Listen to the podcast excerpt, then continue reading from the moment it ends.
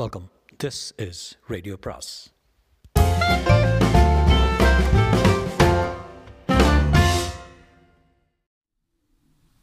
அனைவருக்கும் அன்பு வணக்கம். சுஜாதாவின் மற்றொரு குறு நாவல் என்று நாவலின் பெயர் ஜே கே ஏன் செலக்ட் பண்ணேன்னா அது கொஞ்சம் டிஃப்ரெண்ட்டாக இருக்கிற மாதிரி தெரிஞ்சது. அதனால் செலக்ட் பண்ணேன். நோ அதர் ரீசன் கொஞ்சம் இன்ட்ரெஸ்டிங்காக இருக்க வேண்டாமா படிக்கும்போது hopefully the genre of this particular novel is different and hopefully it's interesting எனக்கு ஒன்ஸ் அகேன் படித்த ஞாபகம் இல்லை ரொம்ப நாள் ஆச்சு so I'm gonna try and enjoy it JK பாகம் ஒன்று ஏதோ ஒரு காலநிலையில் துவங்க வேண்டியிருக்கிறது எங்கே துவங்கலாம் துவங்குவது என்ன துவங்குவது ஆரம்பிப்பது ஆ ஆரம்பிப்பதற்கு முன் இந்த இடத்திலே நிறுத்திவிட்டு ஜனகணவன பாடினான் என்ன என்கிற ஆசை பிரதானமாக இருக்கிறது. சேலமா? எழுந்து நிலங்கர் ஜன கண மன ஹதி நாயக. இருங்கள் உட்காருங்கள். மறுபடி என்னை பற்றி எழுத்தில் சொல்ல வேண்டிய கட்டாயமோ முக்கியத்துவமோ எதுவும் எனக்கு இல்லை. ஆனால் நான் அவ்வளவு சாதாரணனும் இல்லை. எனக்கு சில நிகழ்ச்சிகள் நிகழ்ந்தன. அவைகளை நிகழ்ந்த வரிசையை சொல்லுகிறேன். நான் அதை சொல்லும் விதத்திலிருந்தே என்னை சற்று வேறுபட்ட ஆசாமி என்று நீங்கள் ஊகித்திருக்கலாம். நீங்கள் என்று நான் என்று யாரை வைத்து பேசுகிறேன் என்று எனக்கு தெரியவில்லை. நீங்கள் யார்? நீங்கள் இப்போது இந்த வரியை இந்த யை என்ன யயன்னாவை படிக்கும் நீங்கள் யார்? உங்கள் பெயர் என்ன? ராமமூர்த்தி? பொன்னாண்டன்? கலா? சரஸ்வதி? நளினி? வசந்தி? கிருஷ்ணசாமி? சாலமன்? ராஜ்? ஜெசிகா? சையத் நீங்கள் ஏன் இந்த பத்திரிகை எடுத்து இந்த பக்கத்தை படிக்கிறீர்கள்? எந்த சூழ்நிலையில் படிக்கிறீர்கள்? உங்கள் சரித்திரம் என்ன? நீங்கள் கவலைப்பட்டது உண்டா? மனவில் நடந்ததுண்டா என்னைப் போல் கையில் உள்ள மோதிரத்தை விற்று டாஸ்டாவ்ஸ்கியின் கரமராவ் கரமசாவ் கரமசாவ் புத்தகத்தை வாங்கி படித்திருக்கிறீர்களா? என்னைப் போல விமானத்தை ஓட்டியிருக்கிறீர்களா? என்னைப் போல விபத்தில் உருண்டு மூன்று நாள் நினைவற்று படுத்திருக்கிறீர்களா? என்னைப் போல் அடிபட்டிருக்கிறீர்களா? அடித்திருக்கிறீர்களா? நம்பியதுண்டா? சொல்லுங்களேன். நீங்கள் தனிப்பட்டவர்தான். புத்தகம் படிப்பவர்கள் தனிப்பட்டவர்கள்தான். நான் ஏதோ இந்த கதையை படிக்க வேண்டும் என்பதற்கு உங்களுக்கு ஐஸ் வைப்பதாக நினைத்து கொள்ள வேண்டாம். நாம் எல்லோரும் தனிப்பட்டதால் த தனிப்படத்தான் தவம் கிடக்கிறோம். பிரபலம் எய்தும் ஆசை எல்லோருக்கும் இருக்கிறது. கூட்டத்தில் ஒருவன் இல்லை நான் நான் சற்று வேறுபட்டவன் என்று பெயர் வாங்கத்தான் எவ்வளவோ அல்லாடுகிறோம். பூதமெல்லாம் அலைந்து மாதருடனே கலந்து பூமிதனில் வேணும் என்று பொருள் தேடி. நான் தேனீக்களின் சுறுசுறுப்புக்கு காரணம் ஒரு நாள் ராணியாக ஆகலாம் என்கிற ஆசைதான் என்று நினைக்கிறேன். நான்கு பேர் பல்லக்கு தூக்கிறவர்கள் இருந்தால் அதிலும் ஒரு சீனியர் இருப்பான். ஹிமாலயத்தின் பனிப்படலத்தில் முன்னூறு சோல்ஜர்கள் ஒரே விதமாக உடை அணிந்திருந்தால் அதிலும் ஒருவன் ஹார்மோனிக்கா வாசிப்பான். அல்லது கூடா கூடாரத்திற்கு சென்று கைகளை சுட வைத்துக்கொண்டு கவிதை எழுதுவான். தனித்தன்மை எய்த நமக்கெல்லாருக்கும் மோகம் இருக்கிறது. நான் என்று சொல்ல என்ற சொல்லே எவ்வளவு தூரம் என்னை மற்றவர்களிடமிருந்து பிரித்து விடுகிறது? நான் நீயலடா முட்டாளே நான். நான் ஏதும் பிரபலத்தை நாடி நயக்ராவுக்கு குறுக்கே கம்பி போட்டு அதன் மேல் நடக்கவில்லை. ஆஸ்வால்டு போல கென்னடியை சுட்டுவிட்டு கொட்டை எழுத்துக்களில் உலகத்து செய்தித்தாள்கள் எங்கும் எரியவில்லை. நான் ஜே கே என்னை ஜே கே என்று கூப்பிடுங்கள். ஒரே வார்த்தை ஜே தனி கே தனி இல்லை ஜே கே. அவ்வளவுதான். என் பெயர் அந்த சுருக்கத்தில் ஒரு அந்யோன்யமும் அவசரமும் இருக்கிறது அல்லவா? J K. நண்பர்களுக்கு தெரிந்தவர்களுக்கும் ஜே கே. பைலட்டு ஸ்டண்ட் நடிகன் காதலன் அடிபட்டவன் அடிப்பவன் எல்லாவற்றையும் ஒரு முறை பதம் பார்த்தவன். அழாதவன் திகட்ட திகட்ட சந்தோஷம் கொண்டவன் அந்தந்த கண்களில் அந்தந்த கணங்களில் வாழ்பவன் முட்டாள் கெட்டிக்காரன் எதிர்காலத்தை பற்றி எச்சரிக்கையோ கவலையோ இல்லாதவன் கல்யாணமாகாதவன் ஜேகே என்னை பின்பற்ற பின்ற பின்பற்றாதீர்கள் என்னை படியுங்கள். By all means go ahead ஆனால் என்னை பின்பற்ற வேண்டாம். என்னை படிப்பதால் ஏதோ பிரயோசன பிரயோஜனத்தையோ வாழ்க்கையை அமைக்க உபதேசத்தையோ உபதேச ரத்தின மாலையையோ எதிர்பார்க்காதீர்கள். நான் எழுதுவது திருக்குறள் இல்லை. நான் பார்த்த ஜனங்கள் ஞானிகள் இல்லை. எனக்கு நிகழ்ந்த விஷயங்கள் நல்ல விஷயங்கள் இல்லை. எனவே இந்த கதையில் நீதி தேடுபவர்களுக்கு தேடுவ தேடுகிறவர்களுக்கு சரியான சரியாக மூன்று நிமிடங்கள் தருகிறேன் விலகுவதற்கு. மூன்று நிமிஷம். மற்றவர்கள் மேலே படிக்கலாம். காலை நேரம். சாதாரணமாக காலை நான் சாதாரணமான காலை நேரம். டெல்லியில் நான் அப்போது இருந்தேன். இப்போது அங்கில்லை. அப்போது என் பாட்டுக்கு என் வேலையை கவனித்து கொண்டு ஒருவரையும் வம்புக்கு இழுக்காமல் டிரான்சிஸ்டரில் நிக்ஸோட விளம்பரத்தை கேட்டுக்கொண்டு எதையோ படித்துக்கொண்டு உட்கார்ந்திருந்தேன். அப்போது ஆரம்பித்தது வினை. அதற்கு முன் என் சொந்த விவரங்கள் இன்னும் கொஞ்சம் சலித்துக் கொள்கிறீர்களா? போர் அடிக்கிறதா? சுறுசுறுப்பாக சுறுசுறுப்பான சார் அப்படி என்றால் மறுபடியும் டைம் கொடுக்கிறேன். படிக்காதீர்கள். வேண்டாம். விட்டுவிடுங்கள் குவெட் ஹலோ இன்னும் என் என்னிடம் பிடிவாதமாக இருக்கிறவரே நீர் என் நண்பர் அல்லது நீ என் சிநேகிதி. வா. என் உலகத்துக்கு உன்னை எனக்கு பிடிக்கிறது. சமயம் வரும்போது உன்னை ஏரோப்ளேனில் அழைத்து செல்கிறேன். வருகிறாயா? எங்கே இருந்தேன்? ஆ சுய விளம்பரங்கள். நான் ஒரு விமானி என்றால் உடனே ஜம்போஜெட் ராஜஸ்தான் உடையில் பணிப்பெண்கள் champagne your attention please Avinash Rajesh Devi என்று கற்பனை செய்து கொண்ட கொண்டாடுகிறீர்கள். நான் ஓட்டும் விமானம் ஒரு சின்ன விமானம். அதன் இயற்கையில் மருந்தடிக்கக்கூடிய சாதனங்கள் மெல்லிய குழாய் வடிவத்தில் இருக்கும். இரண்டு பேர் உட்காரலாம். மருந்து டேங்க் பின்னால் இருக்கும். டெல்லி பஞ்சாப் உத்தரப்பிரதேசங்களில் கோதுமை கரும்பு நெல் வயல்களுக்கு பூச்சி மருந்து அடிக்கும் விமானம். சப்தர்ஜங் விமான நிலையத்திலிருந்து கிளம்பி ஆயிரத்தி ஐநூறு அடி பறந்து சிவப்பு முண்டாசுடன் அடையாளத்துக்கு நிற்கும் விவசாயிகளை நோக்கி என்று இயங்கி ஐம்பது அடியில் பறந்து மருந்தை சிதற அடித்துவிட்டு மறுபடி ஏறி மறுபடி இறங்கி நூறு அடி தள்ளி மறுபடி மூன்று வரிகளுக்கு முன் சேர்த்துக்கொள்ளும் பேஜாரான வேலை. பிழைப்புக்கு எத்தனையோ காரியங்கள் செய்கிறோம். நிறைய பணம் செலவழித்து லைசன்ஸ் எடுத்தபோது ரெண்டாயிரம் சம்பளமும் தினத்துக்கு ஒரு மணி நேரம் வேலையும். தான் கணக்கண்டின் தோழி நான் பாழாய் போகிற அரசாங்கம் எங்கேயோ ஒரு சைஃபர் சேர்த்து தப்பு கணக்கு போட்டுவிட்டு ஏகப்பட்ட பைலட்டுகளுக்கு பயிற்சி கொடுத்துவிட்டு கடைசியில் அவர்களுக்கு வேலை கொடுக்க முடியாமல் மிஞ்சிவிட்டவர்களில் ஒருவனாகிவிட்டேன். நானாவது பரவாயில்லை. என் சக பைலட் ஒருவன் பெட்ரோல் பங்கில் எத்தனை லிட்டர் சார்? என்று கேட்டுக்கொண்டிருக்கிறான். நான் என்னை பின்பாகத்தில் தூக்கிவிட மந்திரிகளோ எம்பிகளோ இல்லை. கடைசியில் பிளான்ட் ப்ரொடெக்ஷன் டைரக்டரோட டைரக்டரேட் என்ற ஒரு மத்திய சர்க்கார் டிபார்ட்மெண்ட்டில் கான்ட்ராக்ட் பைலட் தேவை என்று விளம்பரம் செய்திருந்தார்கள். அதிலும் எத்தனையோ கஷ்டப்பட்டு எத்தனையோ வாசலில் நின்று எத்தனையோ சிரித்து விட்டுத்தான் கிடைத்தது.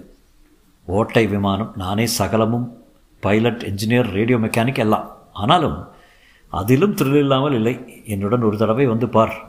மன்னிக்கவும் வந்து பாருங்கள். தந்தி கம்பத்தில் குந்தி இருக்கும் குருவிகளை சிதறடித்து பறந்து பாருங்கள் இந்த த்ரில் புரியும். எனவே நான் ஒரு குட்டி விமானி என் அறையில் அந்த ஞாயிற்றுக்கிழமை டிரான்சிஸ்டர் கேட்டுக்கொண்டிருந்த போது இந்த கதையில் அனுபவங்கள் தொடங்கின. அறைக்கதவை யாரோ தட்டினார்கள் திறந்தேன். ஒரு அழகான பெண். மார்பில் சாரி நழுவ உதடுகள் சற்றே திறந்திருக்க நடுவே பற்கள் அழகாக வரிசையாக ஒளிர நின்று கொண்டிருப்பாள் என்று தானே எதிர்பார்த்தே தப்பு. ஒரு கிழவர். ஜெயராஜ். கவனிக்கவும். கிழவர் உள்ளே நுழைந்ததும் இன்னும் கிழவராக தோற்றமளித்தார். அவர் தலைமயிர் கலைந்திருந்தது. கண்ணாடி மூக்கில் சரியாக நிற்கவில்லை. பையில் ஏழெட்டு பென்சில்கள் வைத்திருந்தார். விரல்களில் இந்த கரை படிந்திருந்தது இங்கு கரை படிந்திருந்தது. மூக்கு நனி நுனி சிவந்திருந்தது. அவர் மீசை எங்கோ பார்த்த ஞாபகமாக இருந்தது. குட் மார்னிங் என்றேன். நீங்கள் தான் பைலட் இல்லையா? ஆம் நான் ஒரு பைலட்டு உங்கள் பேர்? ஜேகே வெறும் ஜேகே எல்லாரும் கேட்கும் கேள்வி. வெறும் JK call me just JK நீங்கள் என் பேர் பரமேஸ்வரன் டாக்டர் பரமேஸ்வரன். நான் ஒரு ஜியாலஜிஸ்ட்டு அப்படியா சந்தோஷம். கருங்க. ஜியாலஜிஸ்ட் என்றால் என்னன்னு தெரியுமா? தெரியும். என்ன சொல்லுங்கள் தயக்கத்து பின் நீங்களே சொல்லுங்கள் என்றேன். எனக்கு நீங்கள் ஒரு வேலை செய்யணும். சொல்லுங்கள் அவர் சுற்றுமுற்றும் பார்த்தார். நாம் தனியாக இருக்கிறோமா? டிரான்சிஸ்டர் இருக்கிறது என்றேன். நான் சொல்லப்போவது மிக முக்கியமான விஷயம். அறிய வருங்கள். என்ன செய்ய வேண்டும்? என்றேன். மிகச்சிறிய எழுத்துக்களில். உங்களுக்கு எவ்வளோ சம்பளம்? அதை பற்றி என்ன உங்களுக்கு? இல்லை ரெண்டாயிரத்தி நானூறு ரூபாய் உங்களுக்கு அதிகமான தொகையா? குறைவான தொகையா? சம்பளமா? இல்லை ஒரு நாள் வேலைக்கு. ரெண்டாயிரத்தி நானூறு ரூபாயா? ஆம். விசில் அடிக்கலாமா? ரெண்டாயிரத்தி நானூறு ஒரு ஒரு ஃப்ளைட்டுக்காகவா யாரை அழைத்து போக வேண்டும்? யாரையும் வேண்டாம். ஒரு சிறிய சாதனம் அதை உங்கள் விமானத்தில் கொண்டு வர வேண்டும். என்ன சாதனம்? கேமராவா? இல்லை ஒரு சிண்டி சிண்டிலேஷன் கவுண்டர் வெடியா சேச்சே நீங்கள் என்ன தப்பாக நினைக்கிறீர்கள்? நான் ஒரு ஆராய்ச்சியாளர். நான் செய்திருக்கும் ஆராய்ச்சி இந்த தேசத்துக்கு முக்கியமானது. ஆனால் மிஸ்டர் ஜேகே இதில் கொஞ்சம் ரகசியம் தேவையாக இருக்கிறது. எங்கிருந்து கொண்டு வர வேண்டும்? மோங்கா என்றார் பரமேஸ்வரன். ஏங்கா? மோங்கா உத்தரப்பிரதேசத்தில் ஒரு டவுன். நாளை நீங்கள் மருந்தடிக்க அந்த இடத்துக்கு அருகில் செல்கிறீர்கள் என்று உங்கள் ஆஃபீஸ் மூலம் தெரிய வந்தது. மோங்காவில் ஒரு பழைய ரெண்டாம் உலகத்து யுத்த காலத்து விமான நிலையம் இருக்கிறது. உபயோகப்படாத ஸ்ட்ரிப் அது. அதில் நீங்கள் இறங்க வேண்டியிருக்கும். உங்கள் சின்ன விமானத்தில் அது முடியும் என்று நினைக்கிறேன். இறங்கினவுடன் எங்கள் கம்பெனி ஆட்கள் வந்து உங்கள் விமானத்தில் அந்த கருவியை பொருத்துவார்கள். பொருத்தின உடன் நீங்கள் கிளம்பி நேராக டெல்லிக்கு வந்துவிட வேண்டும். சப்தர்ஜங் விமான நிலையத்தில் நாங்கள் வந்து அந்த சாதனத்தை கழட்டி கொண்டு சென்று விடுவோம். அவ்வளோதான் வேலை. இரவு ரெண்டாயிரத்தி நானூறுரூவாய் நான் அவரை பார்த்து கொண்டிருந்தேன் சற்று நேரம். Doctor Parameswaran doctor J K. நான் உங்களை பரமேச்சுன்னு கூப்பிடலாமா? I beg your pardon மறவுங்கள்.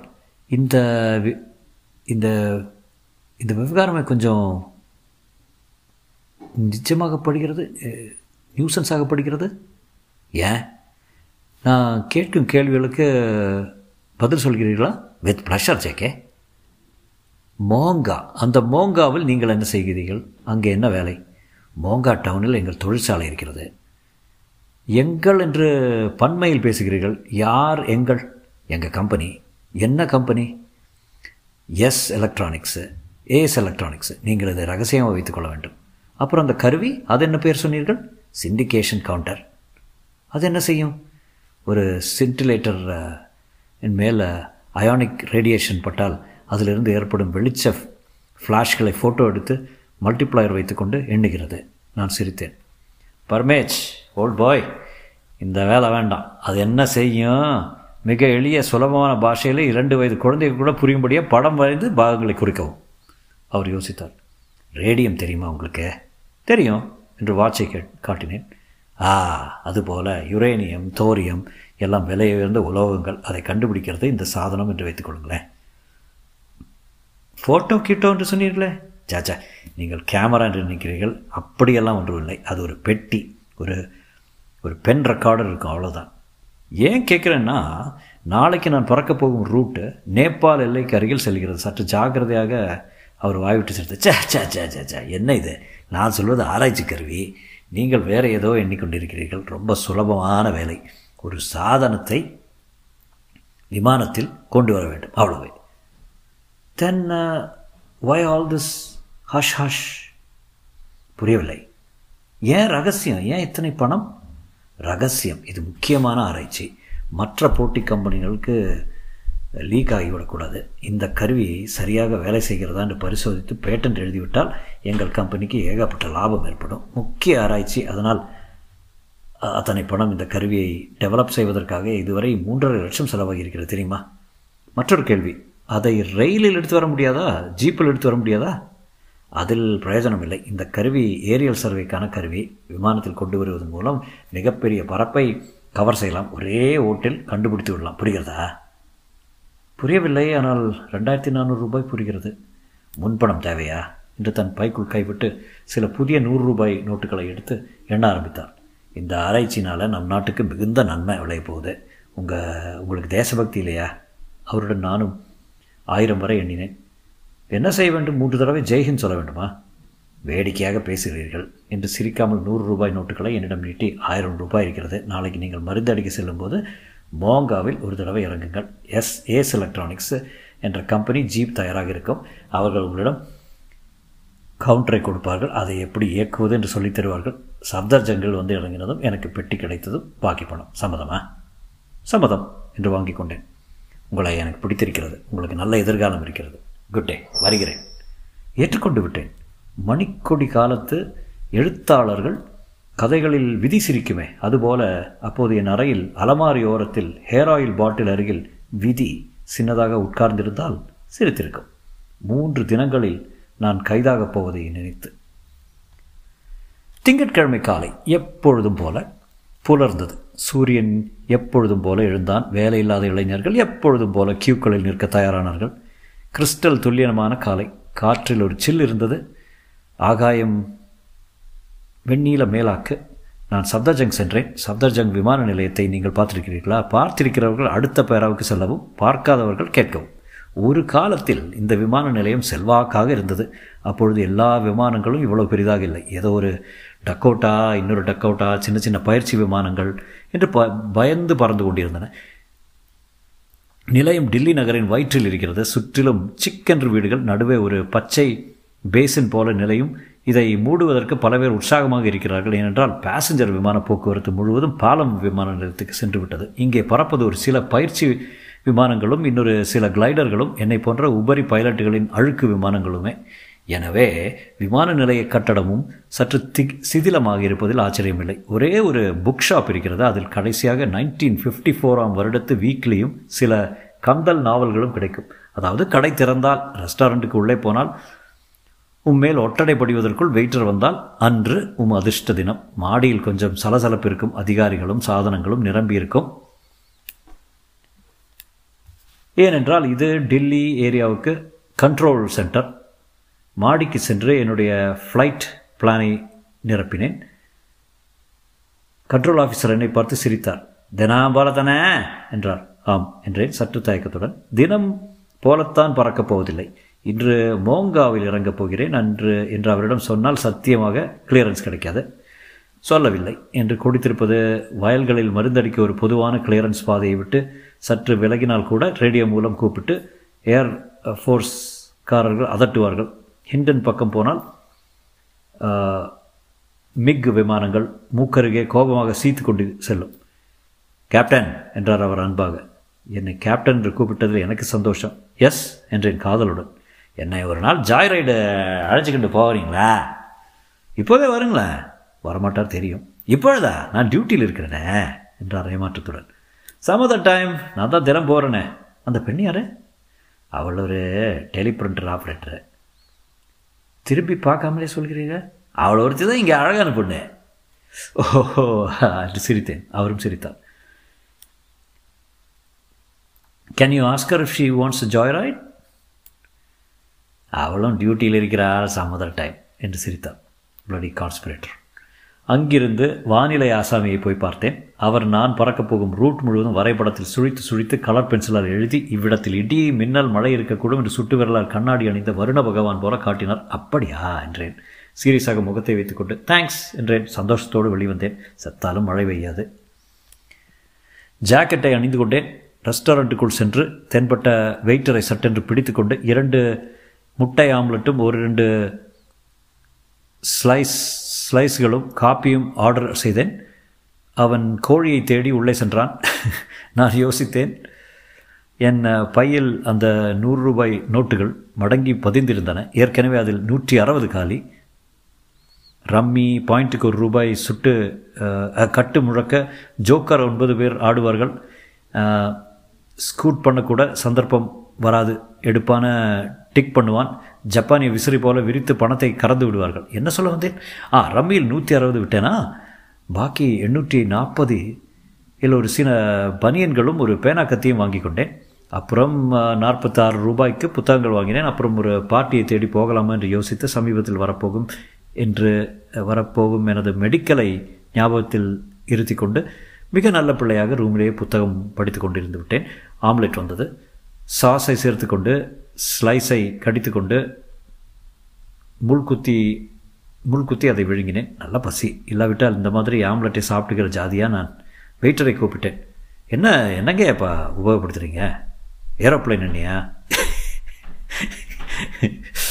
இல்லை சார். சுத்தமான நெய் என்றான். சுத்தமான பொய் என்று சொல்லிவிட்டு ரூபாய் நோட்டு சில்லறையை விசிறிவிட்டு கிளம்பி நடந்தேன்.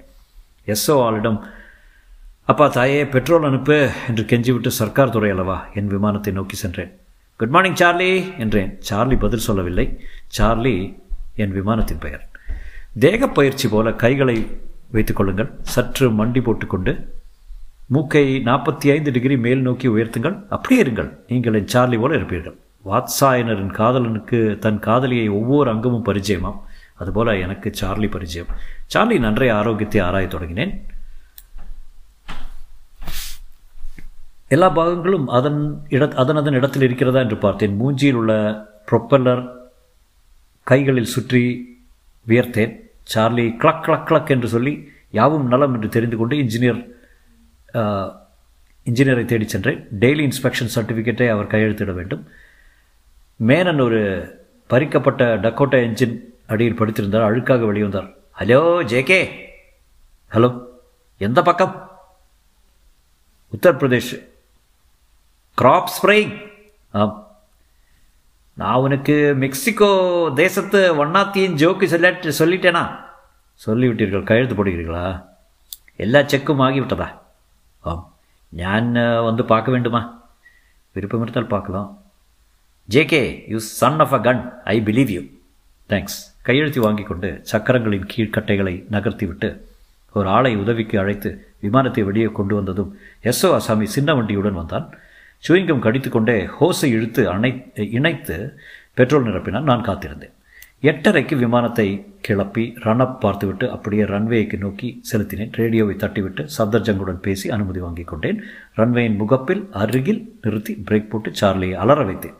எட்டு நாற்பத்தி ரெண்டுக்கு ரன்வேயில் நுழைந்து கிளப்பி வேகம் பிடித்து மிக வேகமாக ஆயிரம் அடிக்கு எவ்வினேன். பாகிஸ்தான் எம்பசி கட்டடத்தின் நீலக்கோளத்தின் மேல் சாய்ந்து பறந்தேன். கீழே சாணக்கியபூரில் ஒரு நவீன வீட்டின் பின்புறத்தில் ஒரு நீச்சல் குளம்.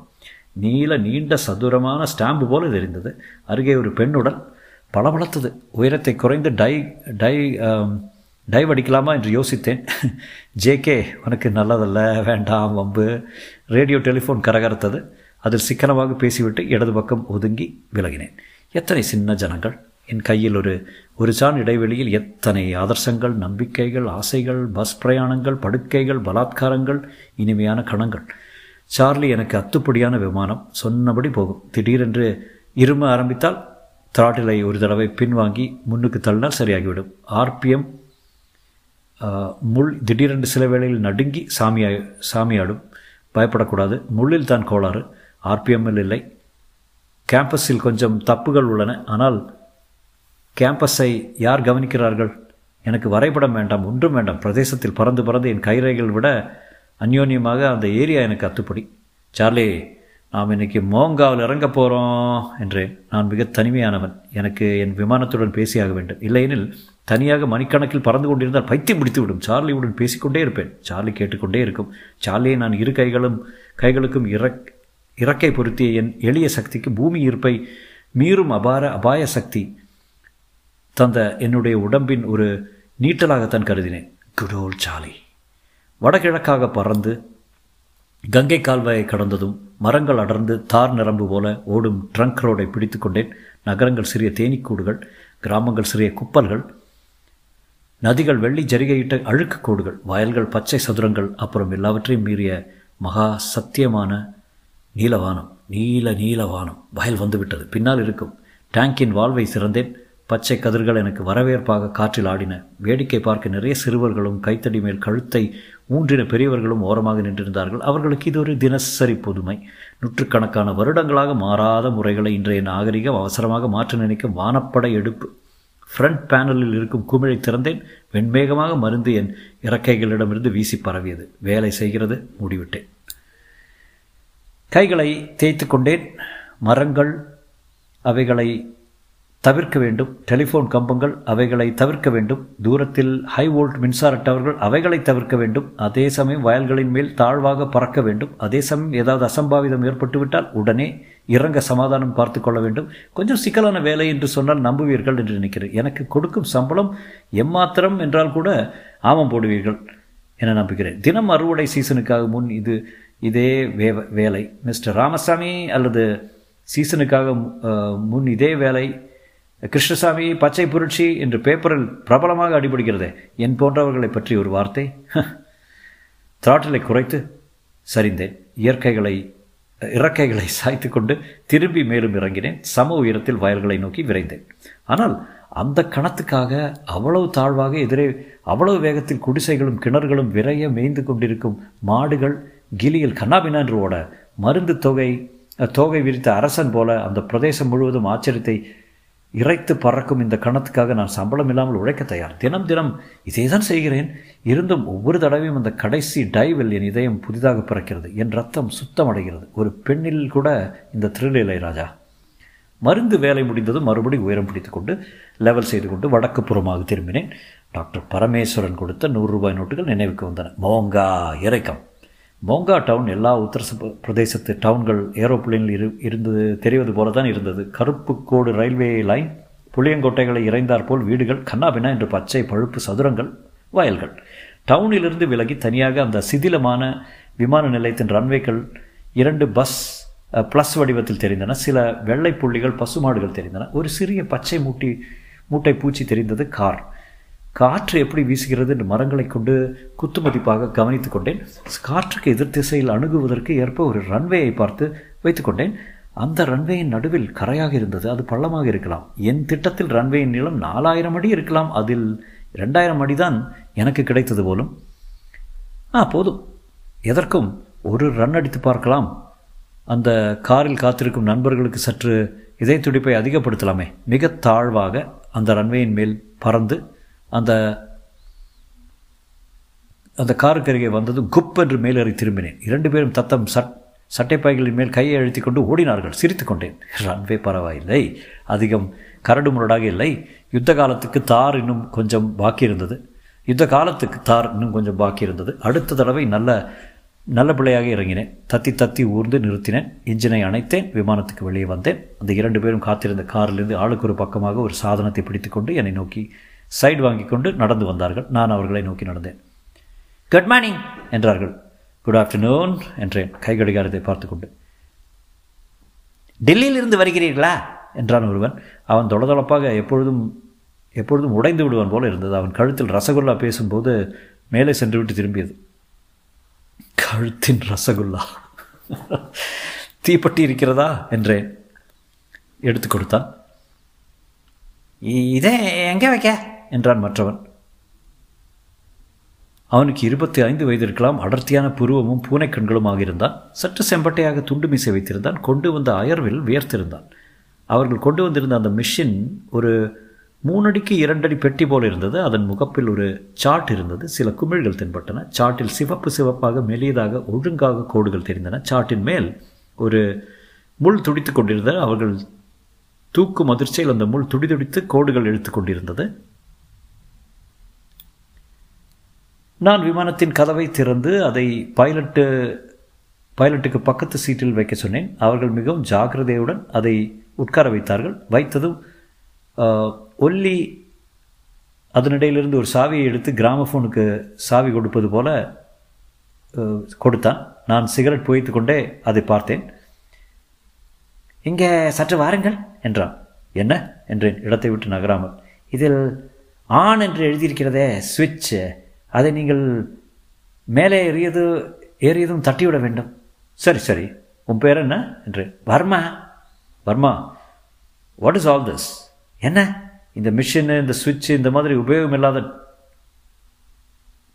ஸ்ட்ரிப்பில் நான் இறங்குவது இதை டில்லிக்கு எடுத்து செல்வது. எனக்கு தெரியாது எனக்கு கொடுக்கப்பட்ட வேலை இந்த விமானத்தில் இதை கொண்டு வந்து வைப்பறது யார் வைக்க சொன்னார்கள்? கம்பெனி யார்? என்ன கம்பெனி? As electronics. எங்கே இருக்கிறது? இங்கேருந்து எட்டு மைல். அங்கே என்ன செய்கிறார்கள்? கருவிகள். வர்மா அதிகம் பேசாத. அவன் வேலை முடிந்து விட்டது வா என்றான் மற்றொருவன். வெயிட் மினட் என்றேன். இதில் எதுவும் வெடிமருந்து இல்லை என்பது நான் நிச்சயமாக இருக்க முடியுமா? அவன் சிரித்துவிட்டு விலகி கொண்டான். நான் சற்று தூரம் சற்று நேரம் யோசித்தேன். பார்த்து தான் விடலாமே. மறுபடி விமானத்தில் ஏறிக்கொண்டேன். கிளம்பினேன். பக்கத்தில் அந்த கருவி மெலிதாக வரைந்து கொண்டிருந்தது. நான் ஊர்ந்து கொண்டிருந்த போது ஒரு ஆள் என்னை நோக்கி அட்டகாசமாக ஓடி வருவதையும் அவன் கைகளை ஆட்டும் பாவனையில் போகாதே நிறுத்து என்று கொட்டை எழுத்தில் காண்பிப்பதையும் பார்த்தேன். தொடரும்.